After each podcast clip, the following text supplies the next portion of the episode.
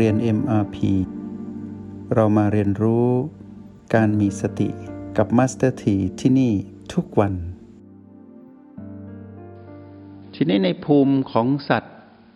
ที่อาศัยอยู่และเกี่ยวข้องกับโลกกลมๆใบนี้ บ้างก็อยู่เป็นหลักที่บนอากาศ บ้างก็อยู่บนบกเหมือนเราเป็นหลัก บ้างก็อยู่ในน้ำบ้านก็อยู่ใต้ดิน ไม่ว่าจะเป็นกายหยาบหรือกายทิพย์ก็อาศัยได้อยู่ได้ทั้งบนอากาศ บนบกบนน้ำและใต้ดิน ก็แปลว่ากายหยาบกายทิพย์อยู่ปะปนกัน แต่แยกกันอยู่อย่างชัดเจนตามกฎแห่งกรรม คือกฎธรรมชาติที่สัตว์ทั้งหลาย ต้องอาศัยอยู่ในภูมิทั้งปวง ภูมิที่เป็นเรื่องของพลังจิตที่มีสมาธิหรือเป็นองค์ฌาน ก็ยกไปไว้ที่สองภูมิ ก็คือภูมิของรูปภูมิ และอรูปภูมิที่เป็นเรื่องของผู้ทรงฌานที่ฝึกฝนในการเจริญสมาธิ แล้วจิตนั้นได้ไปอาศัยอยู่ในภูมินั้นเป็นกายละเอียดและที่ไม่มีกาย แต่เป็นพลังจิตทั้งหมด ก็เรียกว่า รูปประพรมและอรูปประพรม เรายกสองภูมินี้ไว้ ที่เหลือเรียกกามภูมิหรือกามภพอยู่ด้วยกันมากมาย เป็นของผู้ที่มีทั้งสุขและทุกข์ปะปนกัน เราเทพพยดา เราอบายสัตว์ และเดรัจฉานและเรา ก็อยู่ในภูมินี้เรียกว่ากามภูมิ เป็นผู้ที่ยังต้องเกี่ยวข้องกับเรื่องของโลกภายในที่เราเรียนรู้ ของกายก็คือ ตาหูจมูกลิ้นกายและใจ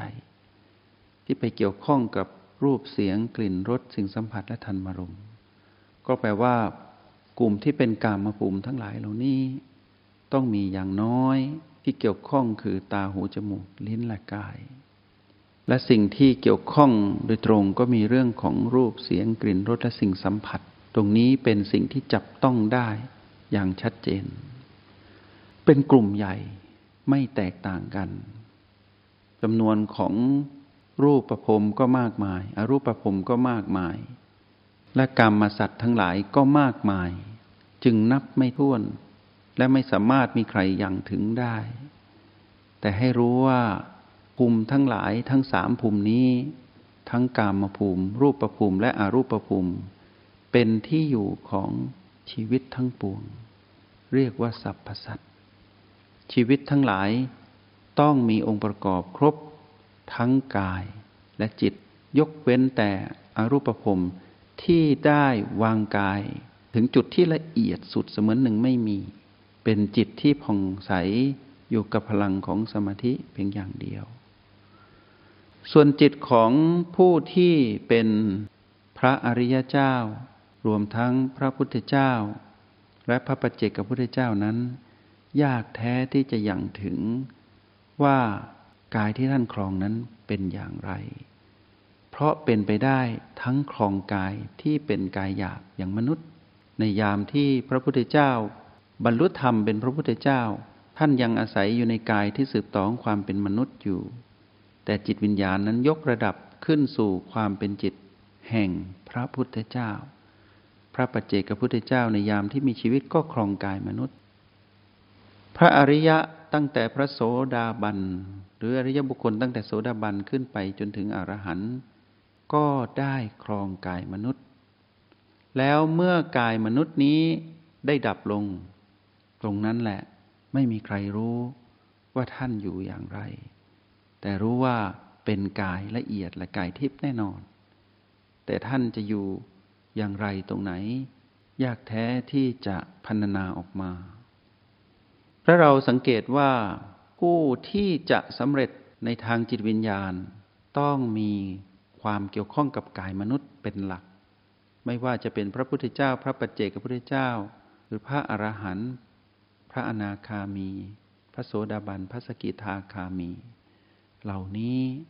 ต้องอาศัยการมาครองกายมนุษย์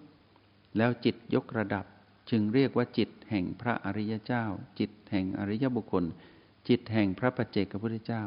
และจิตแห่งพระพุทธเจ้า ตอนนี้เราครองกายอะไรคำตอบก็คือ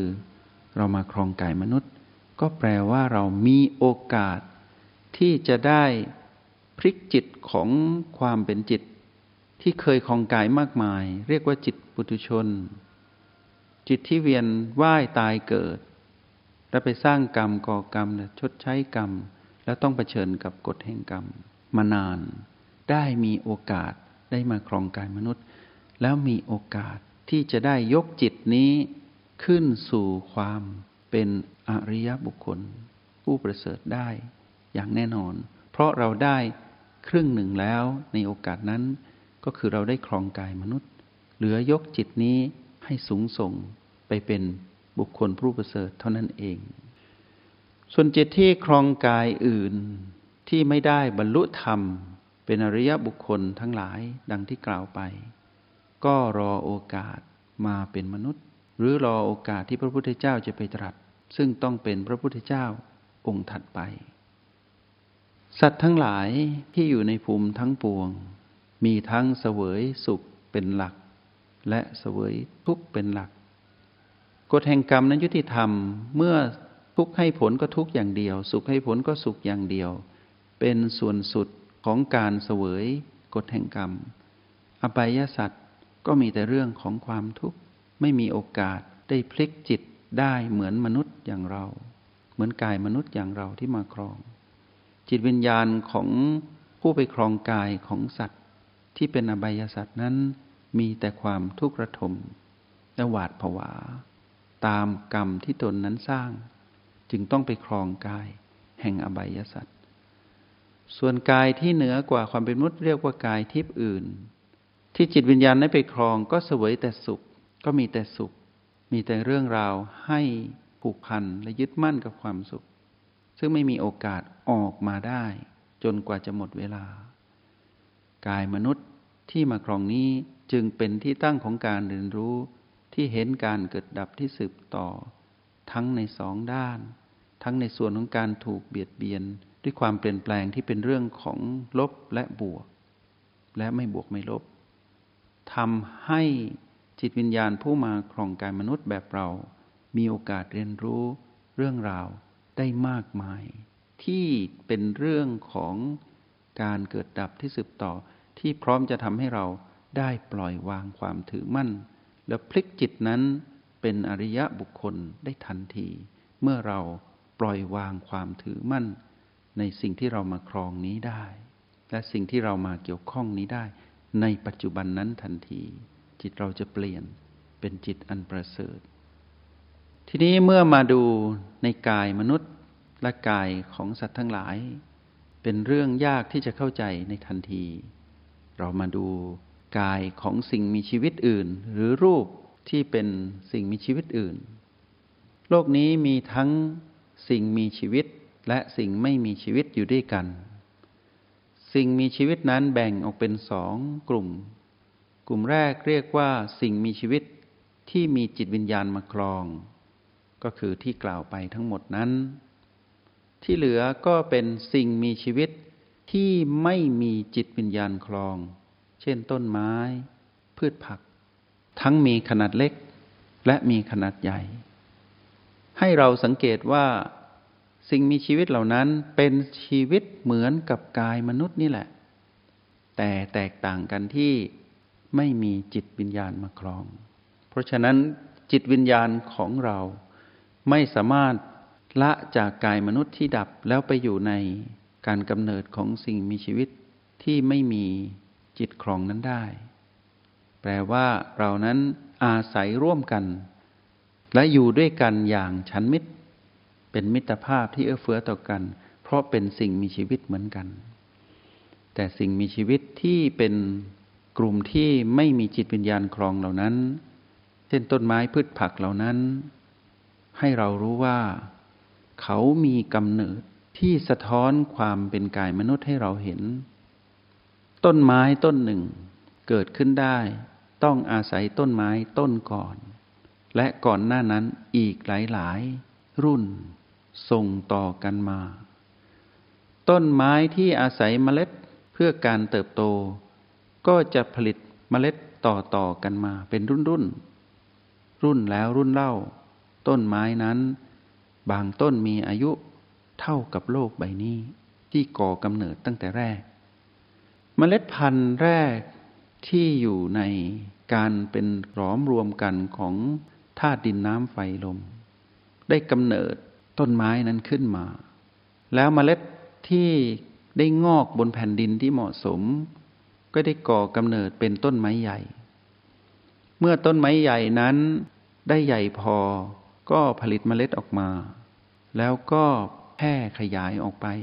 ด้วยแรงลมก็ได้ ด้วยสัตว์ที่กินแล้วไปขับถ่ายก็ได้ นกพาไป สัตว์อื่นพาไป แล้วไปขับถ่าย แล้วก็เอาเมล็ดนั้นอย่างบนดิน เมื่อเหมาะสมก็กลายเป็นต้นไม้มากมายที่เป็นเผ่าพันธุ์เดียวกัน แล้วยิ่งความอัศจรรย์ได้บังเกิดขึ้น เราได้เห็นว่าความอัศจรรย์ของการมีชีวิตของต้นไม้เหล่านั้น